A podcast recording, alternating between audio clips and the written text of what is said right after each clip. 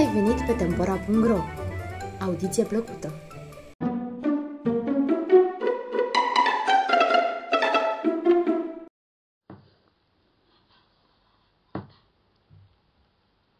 Fata moșului cea înțeleaptă, poveste a română. A fost ce nici n-a fost. Ceva minunat era în lumea întreagă se povestea. Toți ascultau și se minunau. A fost, mai frate, într-o vreme, un împărat. Și acest împărat avea un vizir. Nu știu de ce, dar împăratul numai la treburi grele îl mâna pe bietul vizir. Într-o zi, în amiaza mare, cei trecu prin bostan împăratului. Își chemă vizirul și spuse, Vizire, slugă credincioasă, ține galbenul ăsta de aur și din el să-mi faci o velință de lână, de un galben, să-mi cumperi un berbec tot de un galben și să-mi aduci și galbenul înapoi. Tii mânca la rupul, îți zise vizirul, la cel pune necuratul. Cum vine asta? Și cărnoasă, și lăptoasă, și de vreme acasă? Ia aminte, fiul meu, adăugă împăratul. Ai de la mine un alt de gândire și de împăptuire. De nu-mi îndeplinești dorința, unde-ți stau picioarele, îți va sta și capul. Înțeles mai? Am înțeles, slăbite doamne. Vorba aceea, și oile să rămână oi, adică să nu lipsească niciuna, dar și lupul să fie sătul. Bietul vizir se retrase cu capul plecat de parcă îi sfânecaseră corăbiile, mai mai să plângă de supărare. Umblă el mult să găsească pe cineva care să-i dea vreun sfat ca să o scoată la capăt, dar mic. De bună seamă, avea el bani destui ca să cumpere o velință și un berbec, dar cum să o dreagă cu galbenul când s-o duce la împăratul? Cum mergea el pe drum și tot rătăcea din sat în sat, se întâlni cu un moșneag. Bună ziua! Unul, bună să-ți fie inima, celălalt, porniră amândoi spre sat. Era o căldură ca aceea, în amiaza mare. Vizirul intră în vorbă cu moșneagul care nu scotea o vorbă. Ei, moșule, ia-mă în cârcă tu întâi, că pe urmă te lua și eu, altfel nu-i chip să biruim căldura asta. Moșneagul îl privi mirat și spuse, Ăsta nu-i zdravă în bietul de el. Au, scolea, să-l iau în cârcă pe urcușul ăsta și pe căldura asta. Din vorbă în vorbă ajunseră în sat și moșneagul îl găzui la el acasă. Moșul avea numai o fată, dar foarte înțeleaptă. Cum îl văzu pe taică să însoți de cineva, îl întrebă ce fel de om este oaspetele lor. Ce fel de om o fi, nu știu, zise moșul, dar mi se pare că îi lipsește o doagă, dacă nu cumva mai multe. Cum adică? Păi ascultă și tu ce prostie mi-a spus pe drum. Să-l iau în cârcă, apoi să mă ia el în cârcă. Doar, doar un birui urcușul și căldura. Ba nu-i prost deloc dacă ți-a vorbit așa. Împotrivă, e tare înțelept. El a vrut să spună că ar fi bine să povestești când tu una, când el alta, până când scăpați de urcuș, ca să vi se pară drumul mai ușor. Nu trecu mult și vizirul, văzând că fata șchiopătează, îi spuse moșului. Casa e bună, dar uh, hornul strâmb. Moșul fă cu ochii mari și zise, pietul de el, oare ce-ar zice fie mea? Nu e în toate mințile.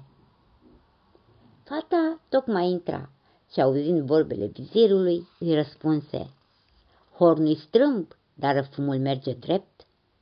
Apoi se duse să pregătească ceva de alegurii. Șteaptă fata, ai moșule, zise vizirul.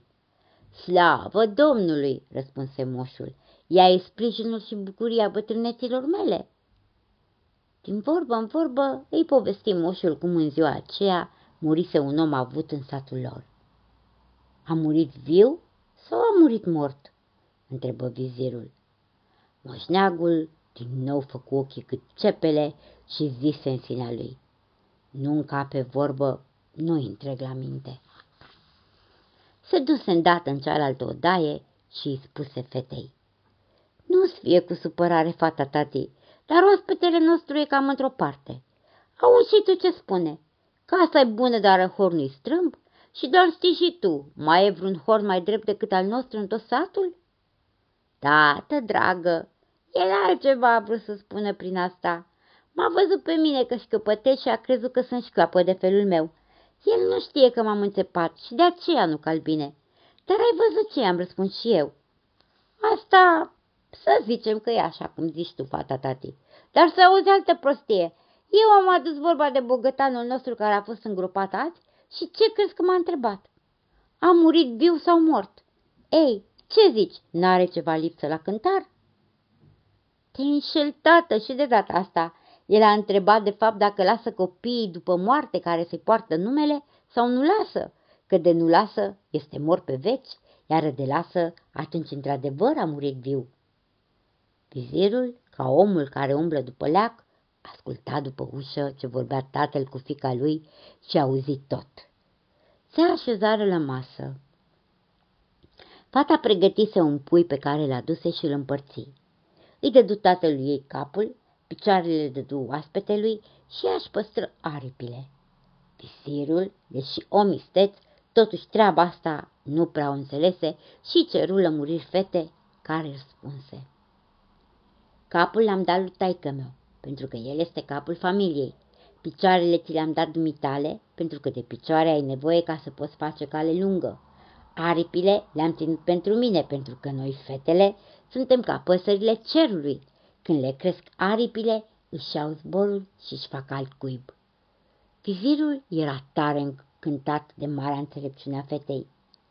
Tu care știi atâtea lucruri, îi spuse el, poate că îmi dai și mie o povață, pentru că iată ce se întâmplă. Cu un galben trebuie să fac o velință, să cumpăr un berbec și galbenul să-mi rămână galben.